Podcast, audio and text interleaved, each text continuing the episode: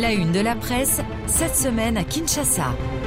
Ce sera soit Félix Tshisekedi, soit Moïse Katumbi. C'est le titre de la prospérité. Le quotidien Kinois publie une analyse du directeur général de l'IRDH, Institut de recherche en droits humains, Hubert Swakamasoka, qui prévient sur, je cite, la tentative de l'autoproclamation des candidats, l'entretien de la méfiance contre la CENI et la promesse de la proclamation des résultats par des églises.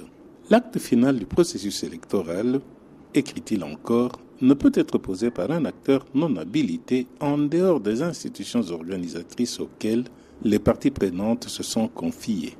Et d'ajouter qu'il exposera le pays au risque d'atteinte à la paix post-électorale.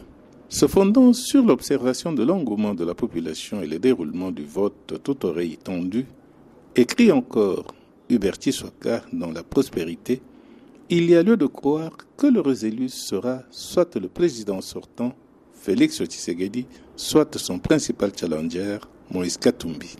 Kadima signe un chaos électoral, titre de son côté le tri-hebdomadaire Africa News.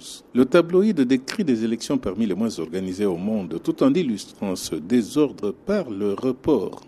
Par exemple, dans le territoire de Bongananga, dans le Grand Équateur, au vendredi donc au troisième jour d'un scrutin exceptionnel.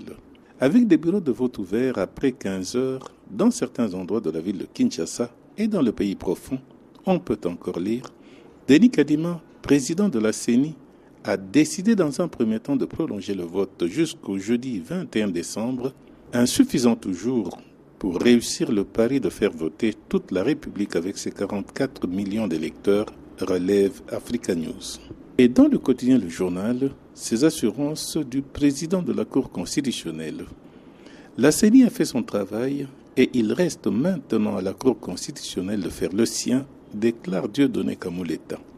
Le pays est entré dans une nouvelle phase, rapportent les confrères du journal qui citent le magistrat Kamouleta. La conviction que nous avons, poursuit-il, est que tout se fera très bien dans le respect de la Constitution et des lois de notre pays. En dépit de toutes les rumeurs entendues, tout se fait tellement facilement, les choses sont fluides, insiste Dieudonné Kamuleta, cité toujours par le quotidien Le Journal. Kamanda ou Kamanda Muzembe, Kinshasa et Réfi.